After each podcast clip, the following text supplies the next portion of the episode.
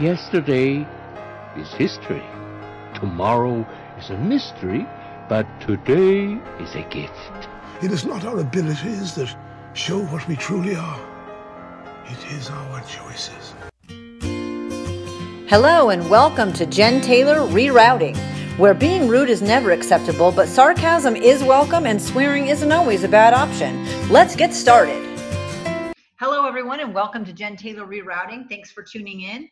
If you need more information, just go to jentaylor.net where I have everything at your disposal from what it's like to live as a mom to 13 kids to my podcast, public speaking, coaching, or purchasing my book. All in one place, jentaylor.net, easy peasy, lemon squeezy. Today I have the pleasure of chatting with Jen Virtanen. How are you, Jen? Good. How are you? Good. We have some amazing things in common. First, we we're both born in 1970. uh, we have the most popular name of like three generations. Yes. So uh, I put a there's a second N on the name Jen for me. I don't know why that happened or where, but I, I felt like it singled me out, which is that's the lie. I was Jenny until I was 18 with an IE. So oh, I feel. That's special. um, and you were born and raised in Wisconsin. So we're just kind of gonna kind of jump in here. You do have a website. It's your name and um, so jenvirtanen.com, it will be in the show notes to be able to get in touch with you. And just your story on there is pretty fantastic. So fantastically awful. Well, yeah, well, fantastically awful. Yeah, mine's fantastically awful. But you know, that's what builds us into who we are today. So we can talk about that first if you'd like. Tell me some of the things that are going on with your business now, and what you've done business wise. Yeah, so I'm actually launching my own podcast on uh, Cross My Fingers September 27th. Um, so, not sure when this will release, if it'll be out there yet or not. Um, but really, I want to have conversations with people who've had the emotional shit kicked out of them, much like I have. Um, I happen to have a lot of resilience and grit and determination and tenacity. And will run into the wall 10 million times and get right back up. I mean, that's just my personality. And I love finding other people who who do that, much like yourself, right? Um, I want to normalize those conversations around mental health, depression, the struggles that we have. Um, I just have, I guess, an open way of talking about it that people relate to and are like, oh, well, I guess me too. and I love, love hearing those me too's because then people it's almost like that permission or freedom to open up a little bit more and that's when we get to the good stuff. That's for me when i was able to kind of start my healing is when i could just feel like i could talk about those things. I didn't have to keep them stuffed in anymore. So that's that's what my business and podcast is about helping awesome. others do the same. You've done other stuff kind of peripherally or, or surrounding that. Tell me a little bit about that yeah, so I had left a corporate job. I'd been there for 14 years and I decided I wanted to be a life coach. Um, there was a lot going on in my life at that point in time. um, so I wanted to be a life coach. And then I was like, well, no, no, it was actually a health coach and then a life coach and then a business coach. Uh, and so I've dabbled in that online space and I've actually done quite a bit of business coaching. So I've seen a lot of behind the scenes of businesses, um, but it never felt right to charge for that. Um, and so now I actually do it uh, for fun. I, I love taking entrepreneurs, especially women, under my wing and just helping drive them strategy and brainstorm and ideas and execution. And I have a project manager background by trade. Um, and I've always operated really well in that the st- strategic down into the execution layer. So, yeah, and now it's I work with single mothers uh, in a mentoring capacity for a local um, organization and that's the work that i want to move forward into in this next iteration of my business. I really love um, yeah helping people in any way any and you'll have to edit that out. You know be, being that I, I, like to call it an emotional sidekick it's i don't know if i'm a coach i don't know if i'm a mentor. Right now i kind of don't care what i am i just want to help people i want to help them tell their stories well, the podcast is a great platform to do that on. And I always love how much every story is like our, our stories are remarkably similar.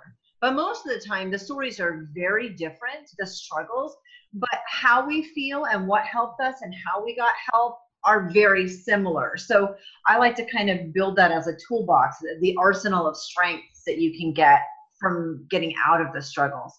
So let's get into your struggle. Yeah, let's do it. Born in 1970 in Wisconsin. Woohoo. So, so how how many kids were in the house? Tell me about life growing up. Yes, life growing up. Uh, so I do have a younger brother. He's about six years younger, and we when i was about eight we moved from big city milwaukee maybe it's not that big but it was to me big city milwaukee to very small town wisconsin where my mom had growing growing up and i remember even at that young of an age i just I, I didn't feel like i fit in. I just begged to go back to um, to the bigger city. But it was about that time that my dad started showing signs. We didn't i didn't have a name to it but uh, signs of mental illness. So he does have that um, and again signs of that. And it started with gosh was going back way back in time signs of mental illness. Mental illness and it would be something as simple as accusing me of hiding his hairbrush or a hair dryer or and it just it escalated from there um, to the point where now i have no contact with him and i haven't for a couple of years. Um, but growing up it was very much uh, it, it was i I, I saw myself, I still see myself as that warrior. I was the one to protect my mom and my brother. My mom admits now that she, and you know, she's very much a victim of the same emotional abuse that we went through, but you know, she'll she'll admit now that she was very checked out during that time. That was her way of of protecting herself. But I remember when I was 12, I was told, um, and you have to, for years and years and years, my whole entire life, um, I remember begging to leave, begging my mom to leave, take my brother and I, leave my dad. And and she wouldn't, and I never understood why. And when I was about twelve, um, she told me that professionals had told her if we if we leave, he will most likely um, come come find us and kill us. And even then, I still wanted to leave. the The threat of death. I mean, this is so so I don't want to say silly, but not like, um, but it was the even the threat of death was worse than the idea of staying. Um, we stayed. She actually divorced him last year. Um, I'm 47 year now, and so it took all that, you know. And so there, there's a lot of wrapped up around healing from the impacts of my dad, healing from the impacts of my mom. I don't feel like she protected us. Um, she very much does. Her story is her story. My story is mine. I, I completely get that and I respect her story, even if I don't agree with it. Um, you know, I, do you want to hear some of the stories? Yes. okay. I know you. Yeah. You're inter- It's interesting because on your website you say, "I saw myself as the warrior," which is part mm-hmm. of my my book. Is "Hello, my name is Warrior Princess." So oh, I love that. Yeah. Yes. Yeah. And so uh, it's kind of a it's a Wonder Woman whole thing, but I know you would you were trying to be the bait and the protector, and I think that's an older sibling thing because I did the same thing. Yeah. Yeah. So yes, delve in. Yeah, so I just I remember Sunday mornings my mom loved going to church. It was the church she grew up in.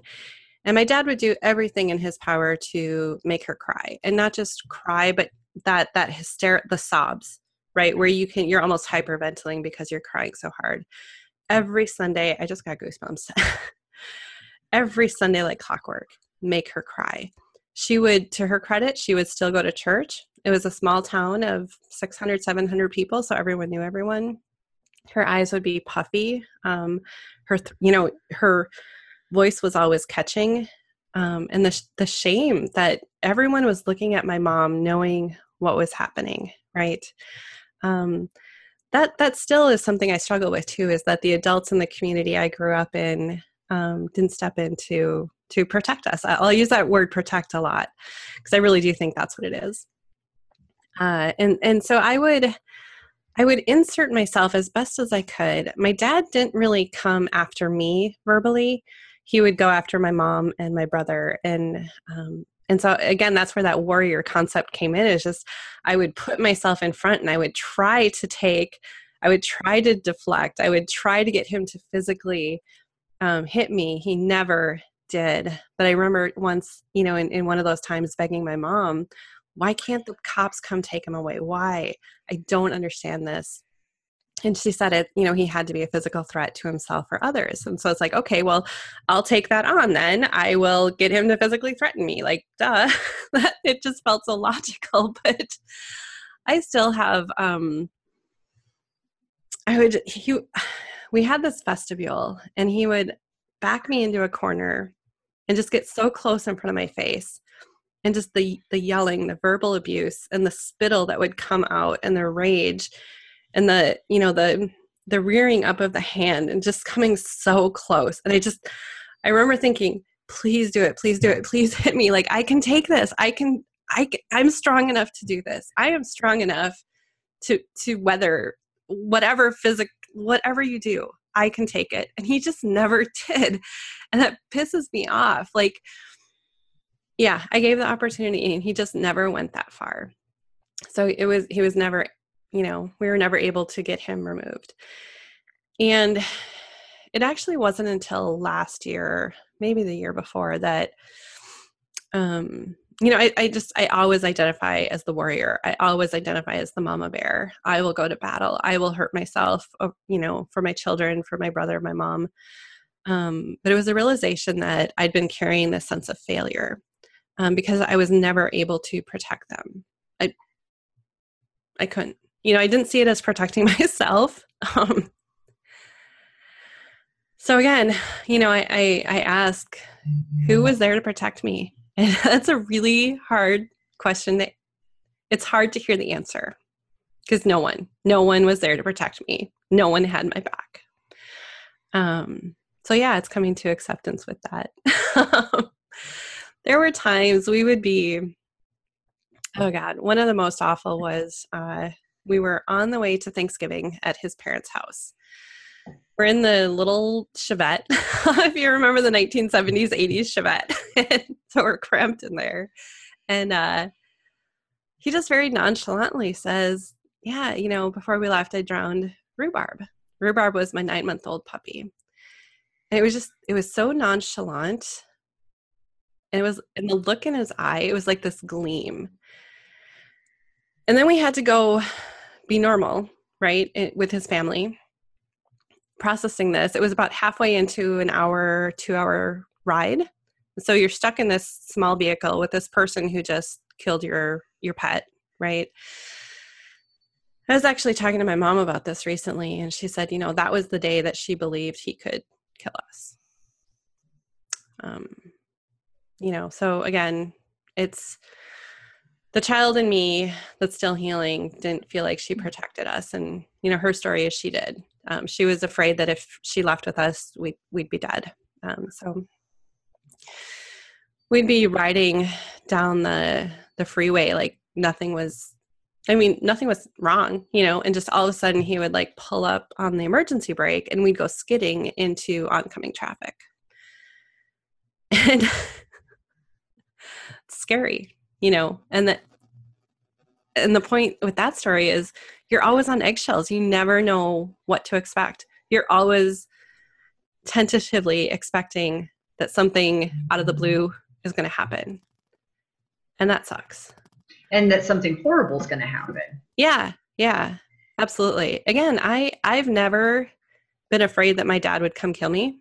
I've i i logically i haven't. Um, a reoccurring nightmare is that he actually shows up at my house with my mom dead in the car um, and he's come to kill my family. So that is a reoccurring nightmare i have but i've never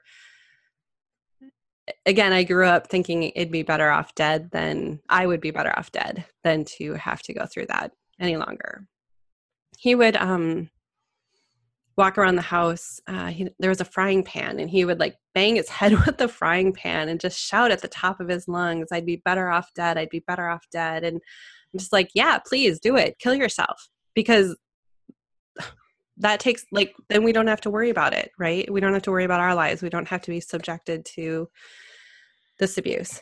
So, come to find out in my early 20s that uh, my dad was diagnosed with um, bipolar and borderline personality and a slew of other stuff. And he did go on meds, um, became very zombie like.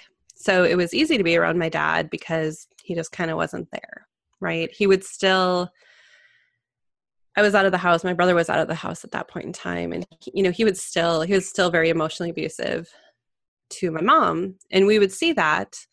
Um, but it was like, you know, you can only say so many times to her, "Leave, we'll help you." Right? That that was her choice to stay.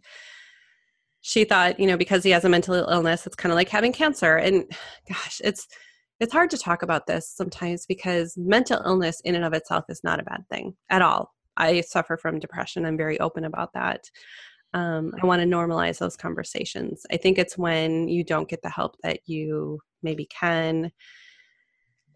In, in my dad's case, I don't. I don't know if they're. He's a trapped soul. I don't know what could be done, what he could do to not be emotionally abusive. I don't know if that's a true statement or not. You know, I just I don't know. I would like to hope and think that there is something that um, could help my dad not be that way. Um, but you know, when when professional after professional says, "Yeah, he's he's never going to not be that way," what what do you do, right? So anyway, years and years go by. Um, I have children. My brother has children my dad does really well when the kids are young. Um, I'd say his mental age is probably about five, and so when when the kids, when the grandkids, you know, uh, outpace his maturity, then they no longer become um, important to him. He no longer can relate to them. He um, not that he would be emotionally abusive to the children, but he'd be a lot less careful about what he would say. And who knows like who knows what the line is there right? Um, maybe i have a skewed perception of that. But he and my mom moved to ecuador and in about five years ago. And in ecuador they don't have the same access to medication like they do here. And so he went off his meds and for a while it was okay. You know and a couple years go by and it's getting worse and worse and they live in a smaller community and so he's kind of making a name for himself.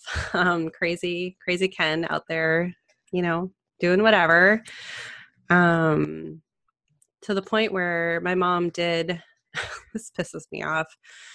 My aunt and uncle went to visit and a couple years ago. And uh, they were like barb my mom's name barb you know they observed some behaviors that were just normal to me but they're like, you can't do this. And so then my mom decided to leave. I'm like, really? That was your trigger to have? Well, everybody's got one, right? I, mean, I know, I know.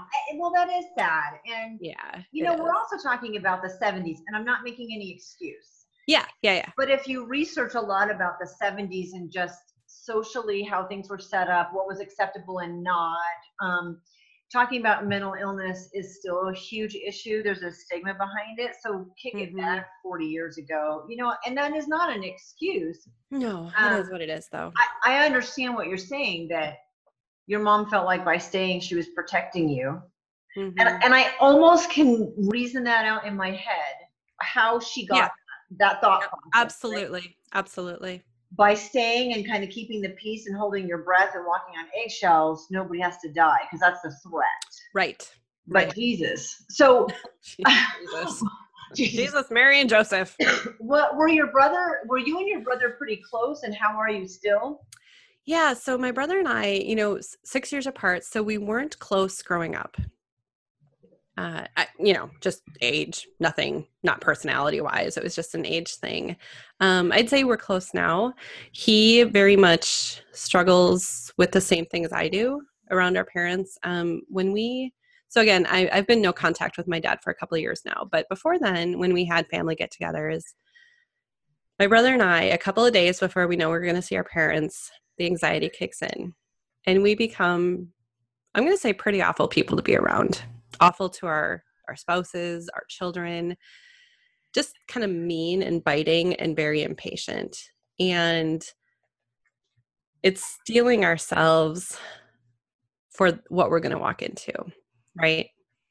If you've read the book, The Body Keeps the Score, I mean, it's not hard for me to put myself back in these situations and have my body feel like it did at the time and how how awful and scary and, and all of that right and so every time we knew every time yeah. we knew we were gonna sorry my dog's just barking. We'll pause all good. all good. Um yeah so every every time it's just and my husband and, and his wife are just saints to put up with us and to understand this is why and to not take it personally and then to help the kids um you know just take on a little bit more during those times if you will. Just really be gentle on us so my brother and i we have very similar mannerisms. It's pretty fun when we're together.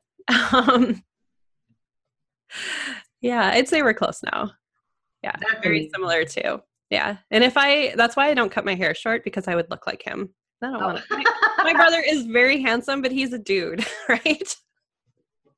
So, well we both have great hair. That was another thing i overlooked yeah similar you know i mean yeah. there is that. You don't need to cut it no i know it's it's pretty good so um does your brother have similar memories as you do because i have a younger sister so i i mean i'm asking this on a personal level too because mm-hmm. there's an age difference so you're at a different place socially emotionally and when the same things are happening mm-hmm. happening and also we could both be at the same conference and hear someone speak and walk away and discuss it and have totally different yeah, perspectives absolutely. right so mm-hmm. what's that part like for you two i think that so i don't want to speak for my brother but mm-hmm. i think that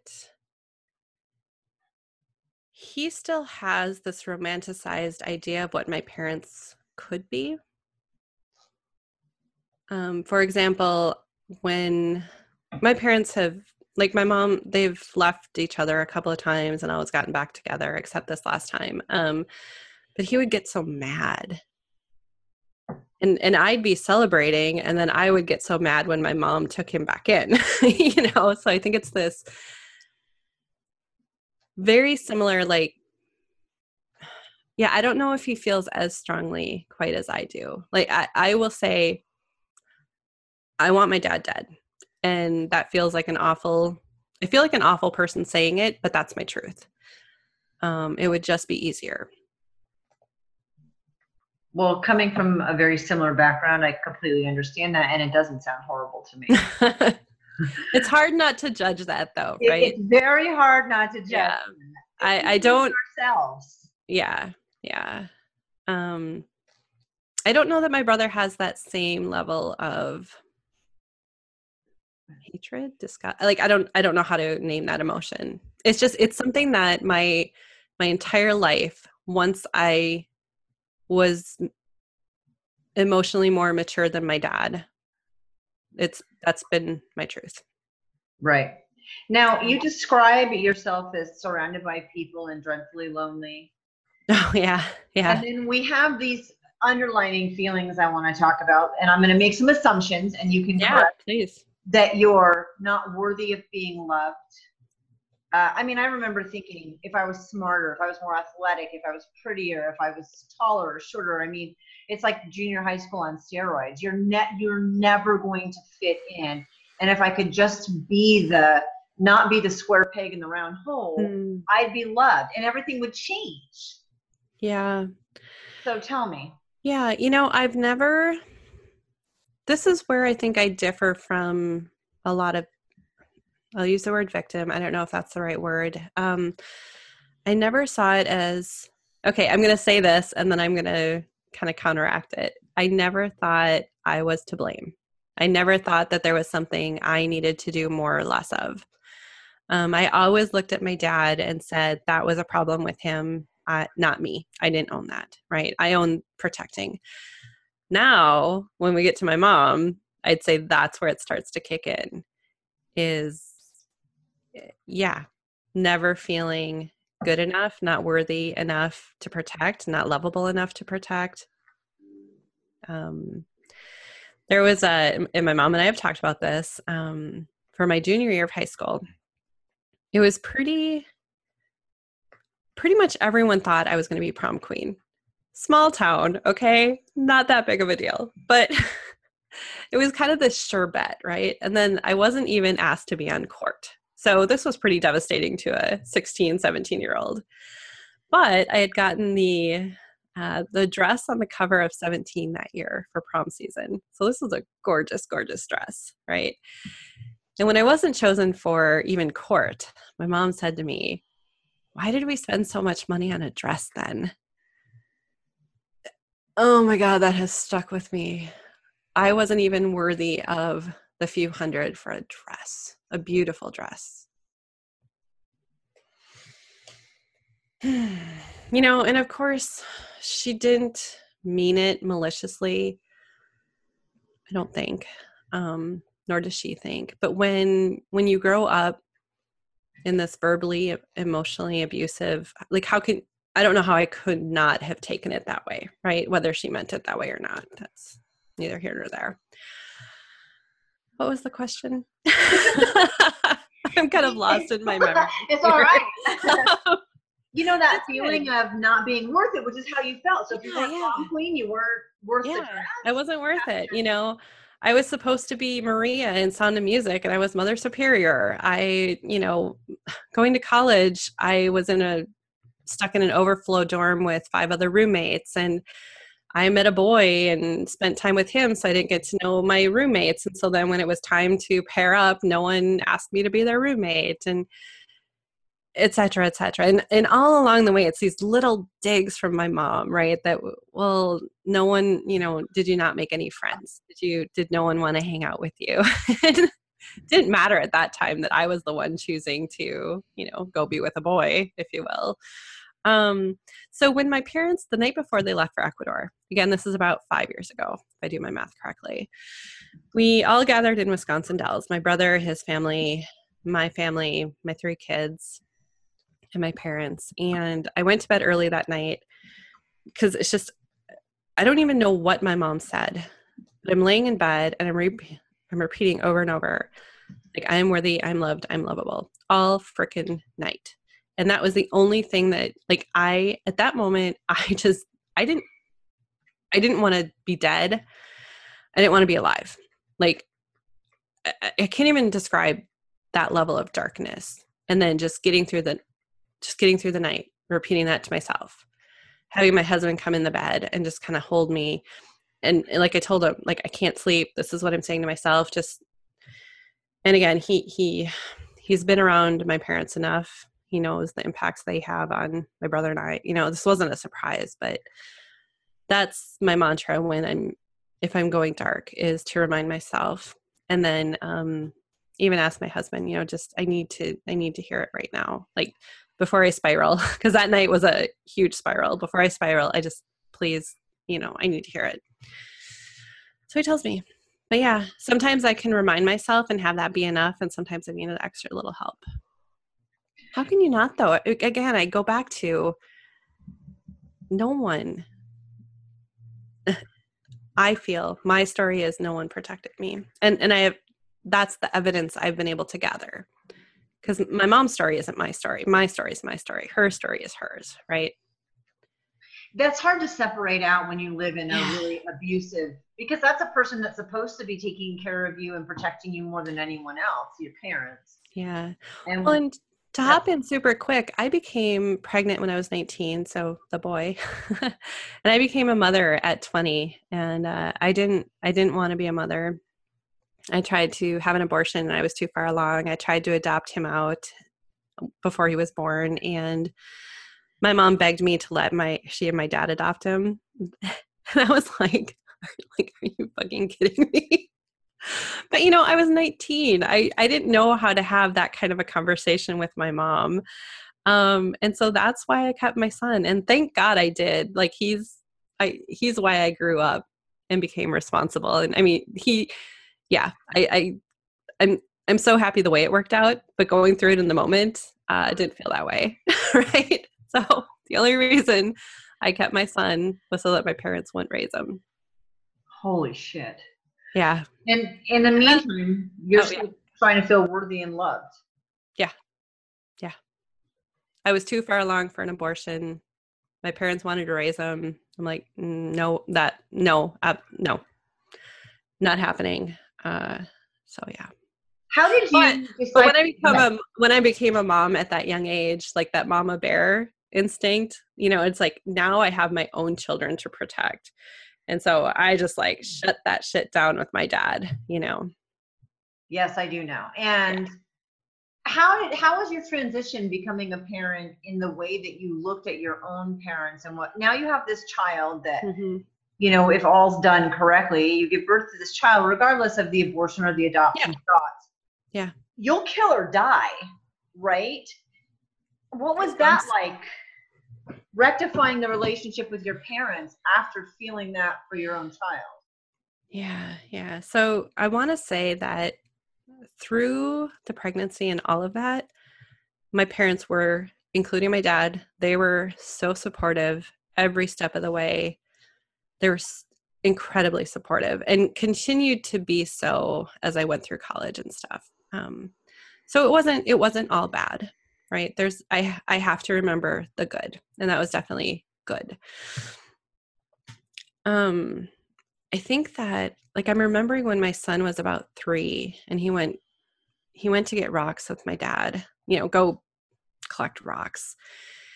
And they came home. I could tell my dad had had a been in a rage and my son was pretty traumatized by that.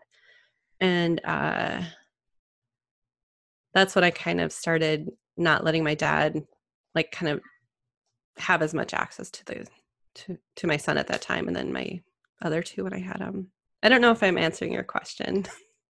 Sort of. Um, you have to. You put down. You put up different barriers. It's not that you don't yeah. want them. And here's the problem with any kind of abuse: physical, sexual, emotional abuse. It's not hundred percent bad hundred percent of the time. Mm-hmm. There's a there's a shit ton of good sprinkled in there, and that's almost more confusing. It would be easier yeah. if it was just cut and dry. You know. Yeah but it's a more of a purgatory. You you don't know if it's good or bad or when the shoe's gonna fall, and so you want, mm-hmm. I would think, your own kids exposed to the parts that are good, that you know are there and possible, but yeah. not to the things that aren't. I yeah. know I became so enraged when I knew when I became a mom and I knew what I would do for that child. I was enraged that they could have possibly felt that way and not done that. Yeah. Does that make sense? Like I was yeah, pissed. Absolutely. It's like it it you know, I wouldn't say it kicked in for me right away because again, I was still struggling with, oh my god, I'm a mom and like this is a, I tell this story um another podcast is that when I was in high school, we had home ec. I don't know if you had that. I don't, I don't think they have it anymore but you had to you know plan out what your your wedding your family and your career right? And i remember thinking i'm going to get a hysterectomy because i don't want children. So when i was 18 i went to the doctor and tried to get one and they wouldn't give me one. That's how much i didn't want children. I think a lot of that stems from how i grew up because i i certainly have tendencies from both my parents i mean how could I not? Right. And so, even though I maybe didn't understand it at that point in time, I don't think I felt I could be a good parent. And I didn't want to do that to a child. Right. So, this is really hard because I keep getting lost in memories as we're talking. And so I keep forgetting what you're asking me because I'm just, I'm in my body feeling it. And that's good uh, it's maybe a little bit hard for you as the interviewer trying to keep me on track. No, not at all. I want to wind all over the place, kind of wherever yeah. it takes us. Yeah.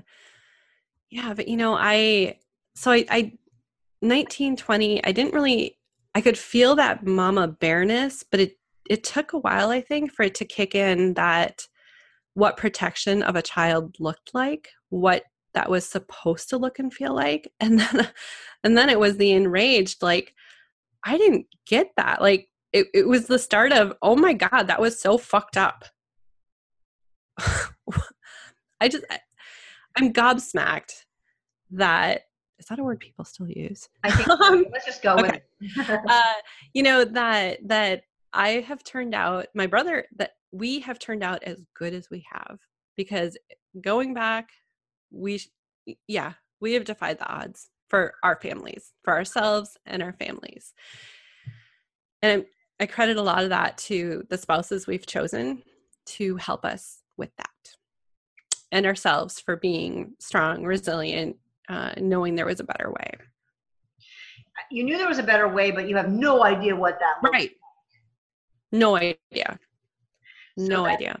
That's a little stumbling. Although I still think it's ironic. You need a license to catch a fish, but right. I mean, anybody, every asshole can have a child. Um, yeah. Not that I think that should be regulated, but there's no. no. there's no book, there's no guide, there's no like, oh my god, it's overwhelming and hard, and yeah. so you're really shooting in the dark, especially if you've had bad examples. Yeah. You know, and growing up, I didn't hear I love you. And I know that that was very common then, that people didn't go around saying I love you. So that's neither here nor there. But with my first husband, um, so I, I'm with my second husband now, but my first husband, who's the dad of my two boys, when I went home with him over a college holiday, and, you know, first thing he does is walks in his parents' house and gives his mom a kiss and says, I love you. And I was just like, what? And then, like, all throughout the weekend, it was just even his dad, you know, I love you. And it was just there was so much love. I'm like, what? I've I've literally never seen this before, nor do I think it was all that common at that time. But seeing that, um, I tell my kids I love them so much, maybe a little too much.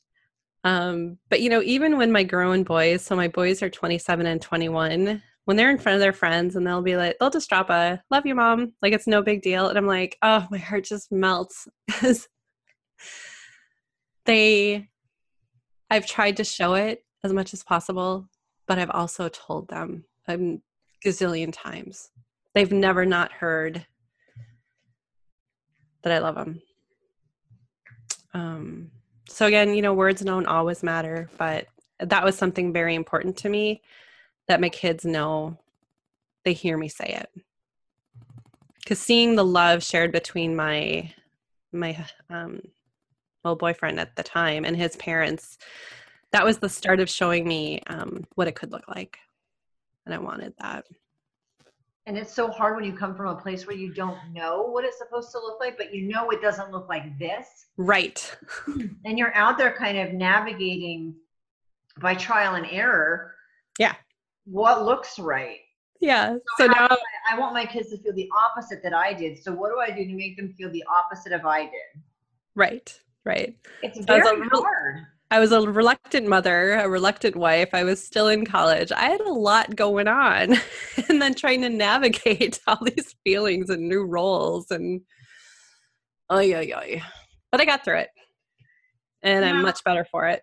Absolutely. Oh my gosh. And I I mean I always feel bad. I tell my first daughter like you were the guinea pig. Yeah. I did not know what I was doing. And I knew I didn't know. And I was trying 150% every day, but some days that's a fraction. And some days it looks like a lot. You know, I mean, it depends on everything going on. But I never didn't want to do an excellent job. Yeah. But I never saw an excellent job. Yeah. I, there's, there's no job description, no, there's no Nothing. way to gauge how you're doing. So mm-hmm. now you took kind of all of this and mm-hmm. you actually turned inward. I call this self care, which I think self care people need to realize isn't a coupon book on Mother's Day. Self care should be something daily and all the time. But you kind of turned yourself inward and talked to your younger selves. So go over that a little. Yeah, you know, being in the self care world for a while, you hear about your inner child. Um, and I was working with a coach at the time, Kate Swoboda, and she had me do some inner child work. And so it's just, it stuck with me. Like I said, it's probably been about six years. Um, but just recognizing that there were parts of myself that hadn't healed, um, that I was stuck at an age um, or different ages inside and you know that's just the way i approached it was what does my 8 year old need what does my 12 year old need what does high school me need and it was a way to make have it make sense. Like it was a tangible question i could ask and then answer.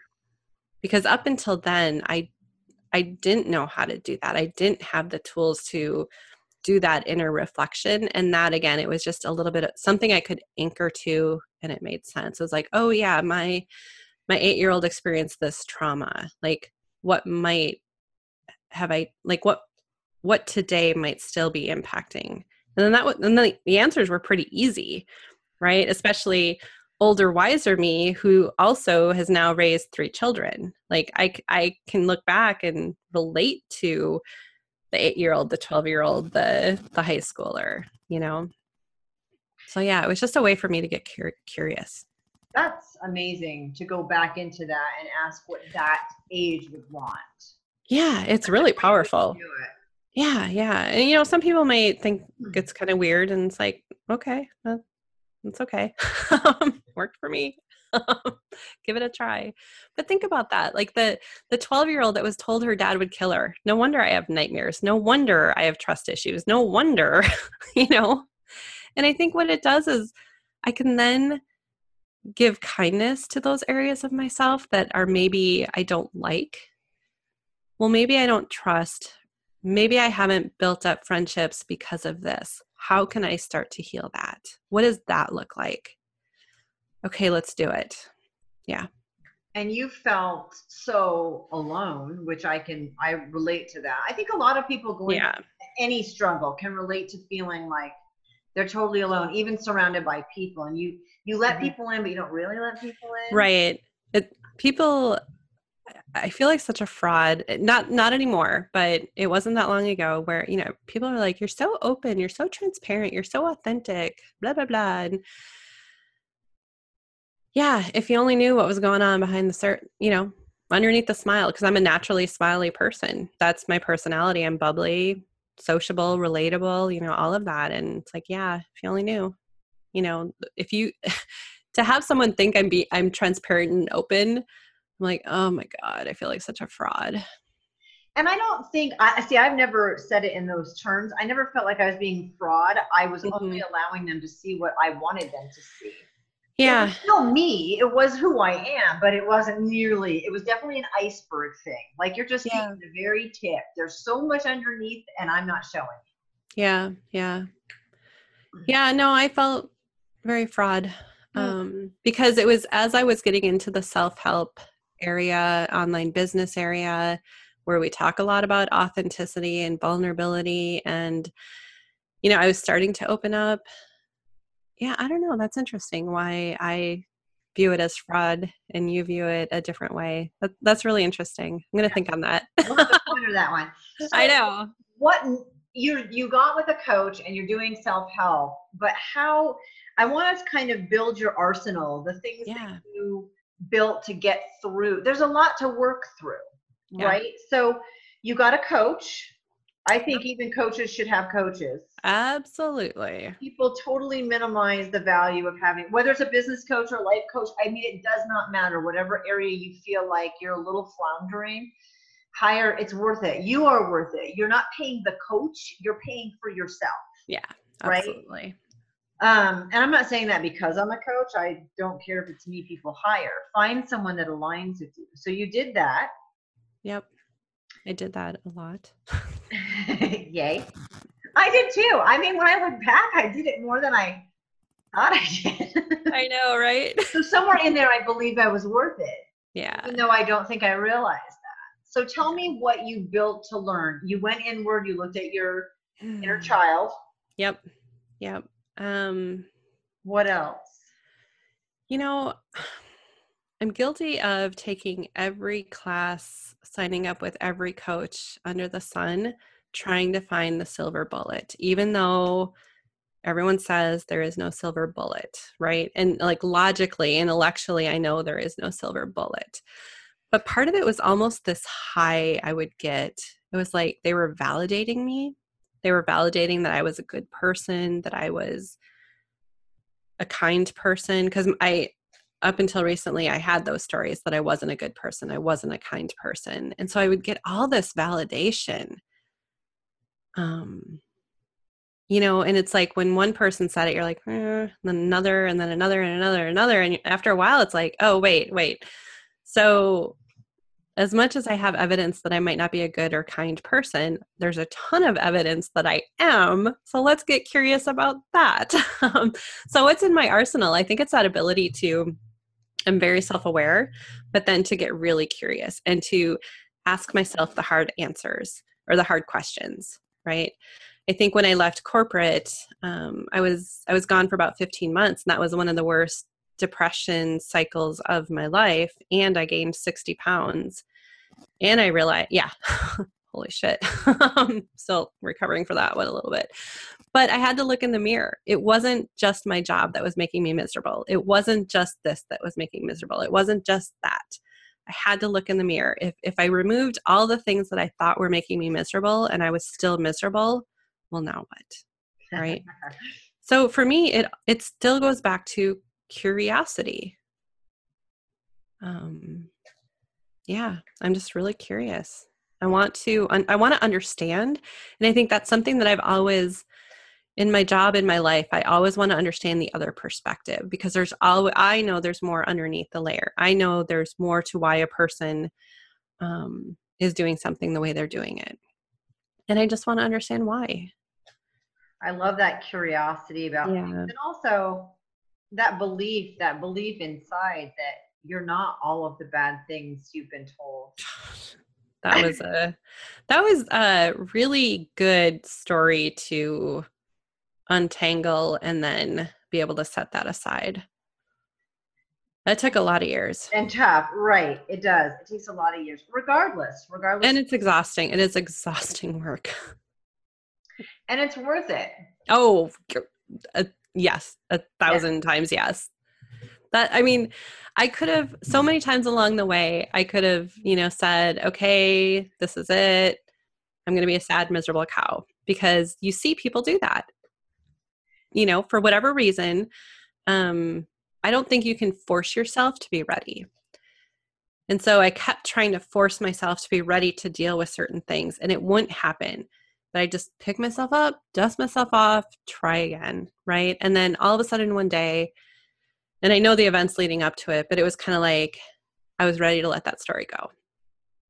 And uh, it's, you know, the trajectory from there has been phenomenal doesn't mean that there's other things that don't trip me up but i just i no longer i'm 47 and i finally no longer think i'm this terrible human being um who isn't worthy of having friends.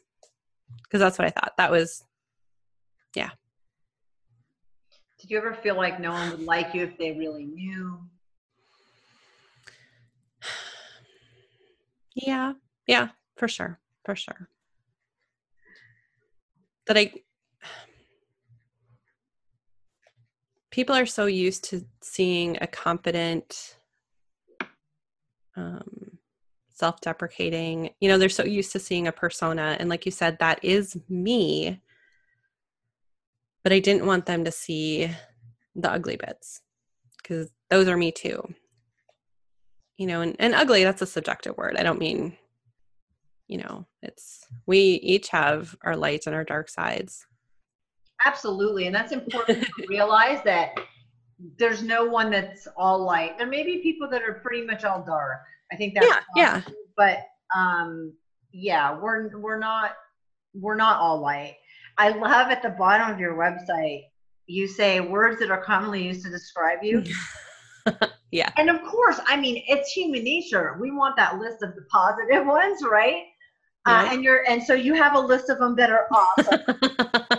Joyful, playful, irreverent, love that. No filter, yep. love that. Tra- transparent, which is very. It's hard to be transparent. Mm-hmm. Um, so you have this list, and your favorite compliment, which I love, I, it made me think like, well, what are mine?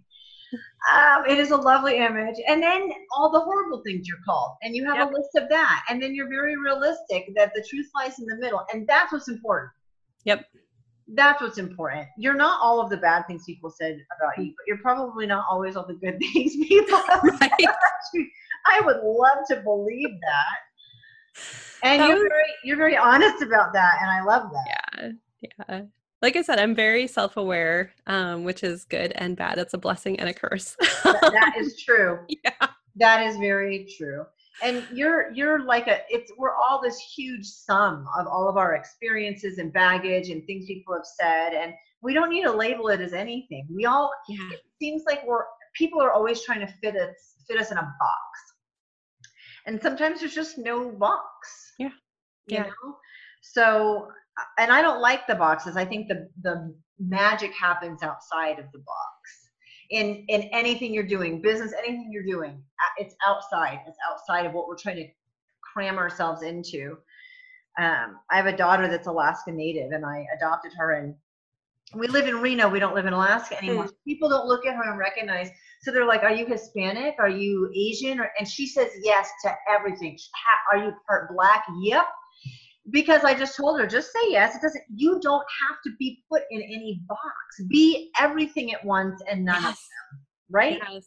I love the Mm. I'm this and this. Like I'm awful and I'm amazing. I'm Yes. I'm confident and I'm so not confident. I it- because it like day by day, sometimes minute by minute. And again, it gets exhausting. I get that, right? But that's who I am. And like when I started accepting that, again, it's just like layers were ready to shed, right? Because I was like, I can be this and this. I don't have to be this or that. Stop trying to force So it's the and and the and. It's the and and the and. Yeah. Or the but and the or and the. Yeah. Paradoxes, dichotomies, all of it. All right. So now I, I always talk on the podcast. There's no one and done. It's not like one day you wake up and you're like, oh, I have arrived and I'm healed and la, you know. hmm Yeah. It's it's more this journey and progression where you you hit a point that you know usually, like there was a shift, like you're saying, like I'm more okay with myself. What are and I know you've hit that point and what led into that other than the self-help was there therapy was there i know your husband was a big part of it Yeah. find friends that helped talk a little bit about that Yeah. So I'm going to go back to a couple of years ago. My mom kicked my dad out, and we were all happy. And a couple of months later, she sends this email. And in it, she says, She and my dad are back together. Again, this is a cycle, but she and my dad are back together. They want nothing more than to have the family be whole again. Um, and that she apologized for spoiling my brother and I, and she did it to make up for our parents' tense relationship. And I was furious because what she did is she took all that stuff. Like, I've had to, I have to remind myself, I am not crazy. I was told my dad would kill us. I am not crazy.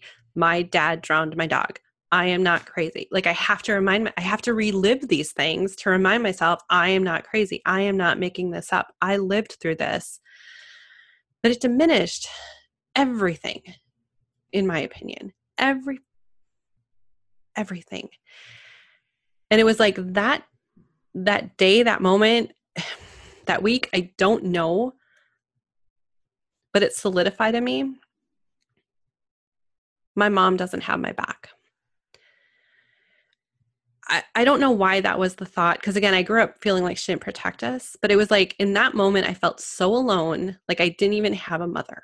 Like who would say that right? Now i can look back i can reflect back and be like she's still a victim. She's of the same mental emotional verbal abuse right? She's still a victim.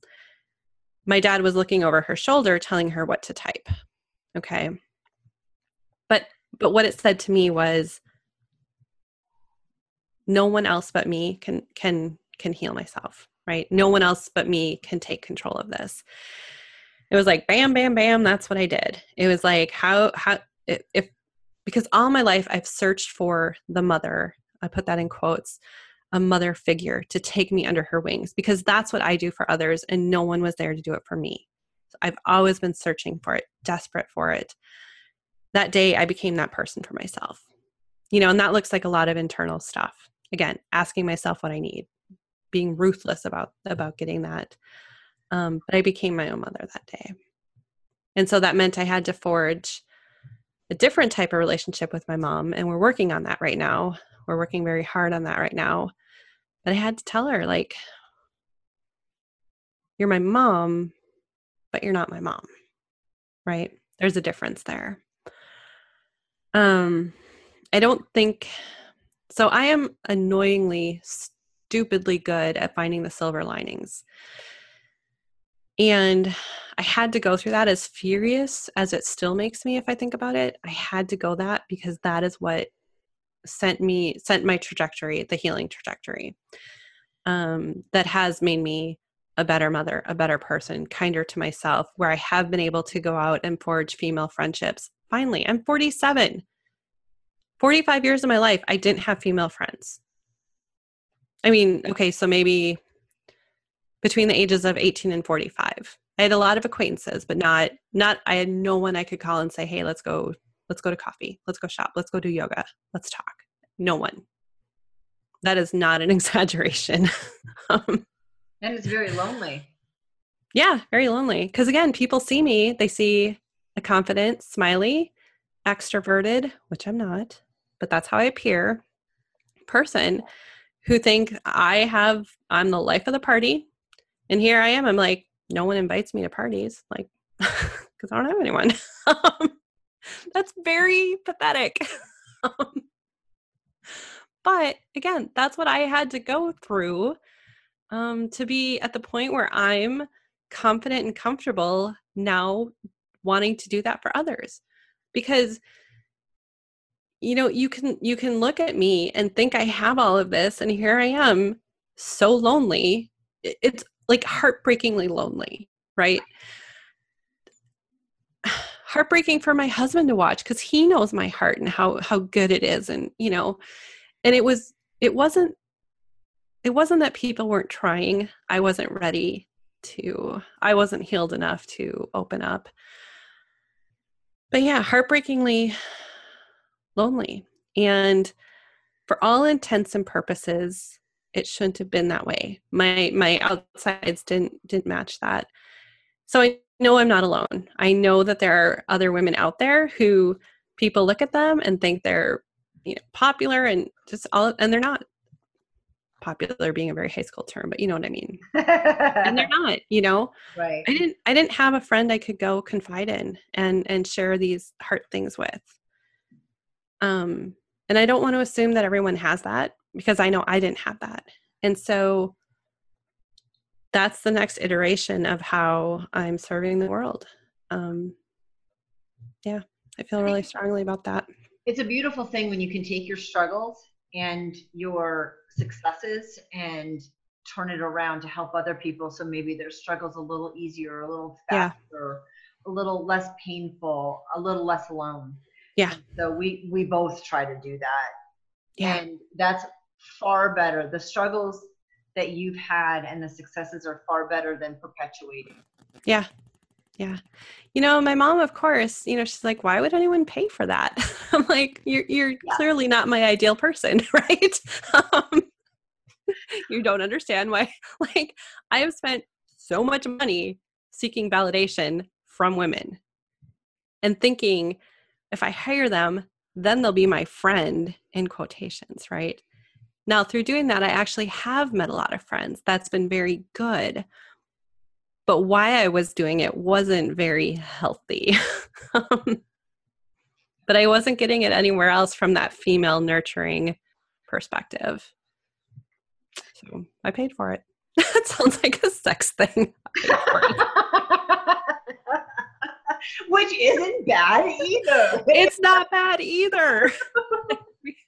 but I get it. I mean, you were doing a lot of things at the same time, and only one of those was friendships or exploring the possibility of being less alone. Yeah. And actually, as a coach in lots of different ways, and you've been a coach in lots of different ways. Yes. That is part of what we're doing. You're yeah. not lifelong skipping rainbows friends. It's not like that. Um, you're not necessarily coffee grabbing friends. Yeah, it's a business transaction friendship. kind of, but it's more than that. I mean, because no, it absolutely is. Or is deeper. yeah. So tell me, let's finish up on. Tell me what you tell the people that are asking you.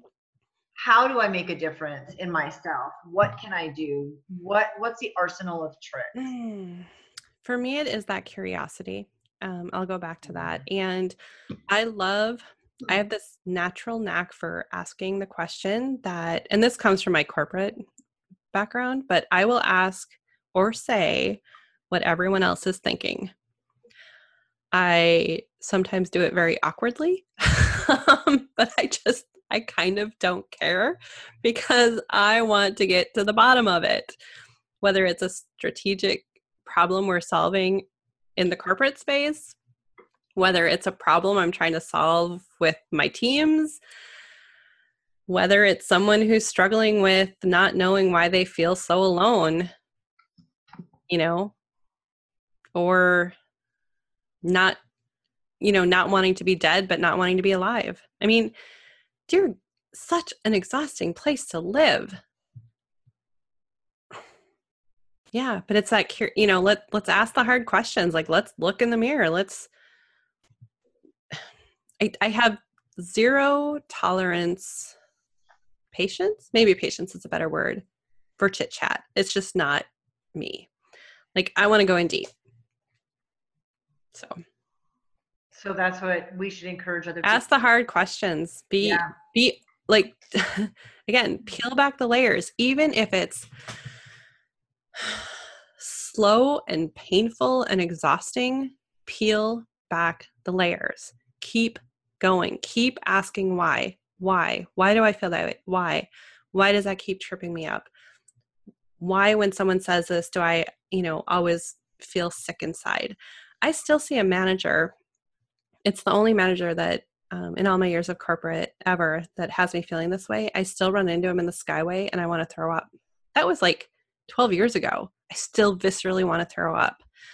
I don't think I've learned yet what I need to learn from the time I worked with him, but I'm still curious, right? Like I'm not I'm not willing to let that visceral throw up reaction just go by the wayside. It's not ready for me to discover it yet, but it doesn't mean I'm not curious about it, right? So I, again, I, I, don't want to boil it down to it. it's all about being curious, um, but it is the hard questions and being open and honest with yourself. Because, like I said, when I when I was forced to look in the mirror, when I stripped away everything that I thought was wrong in my life and making me miserable, that still wasn't it. I had to look in the mirror I had to realize where these things were coming from. I think it's important for people to know the answer is not always. Oh God. I think it's coming from or what you think it's going to be, and you have to be learn to be okay with that. Yeah, and I do not do well in the ambiguity. I think that's why I'm always like driving to the hard the hard questions to get to the answer because I don't operate well in, in a ambiguous environment. Uh, so I want to get to the nut of the matter as quickly as possible. I love the curiosity and the hard questions, and I appreciate your time. Yeah, absolutely. It was fun. well, can fun. It was it was painfully fun. It was. Pain, it can be both painful and fun. and fun. And we're we're again not making a sexual joke, but we could be. We yeah, I, yeah, I didn't think of it that way, but yeah. Jen, thank you so much. You can be found at jenvirtanen.com. It will be in the show notes, and I really appreciate you. Yeah, thank you so much. Thanks for the work you're doing in the world. You too. Yeah. Thank you so much for listening in to Jen Taylor Rerouting. Like, share, and of course, comment. I welcome input with attitude. Get a copy of my book on Amazon, Hello, My Name is Warrior Princess, or check out my website, jentaylor.net. And if you still want more, sign up for one of my coaching packages.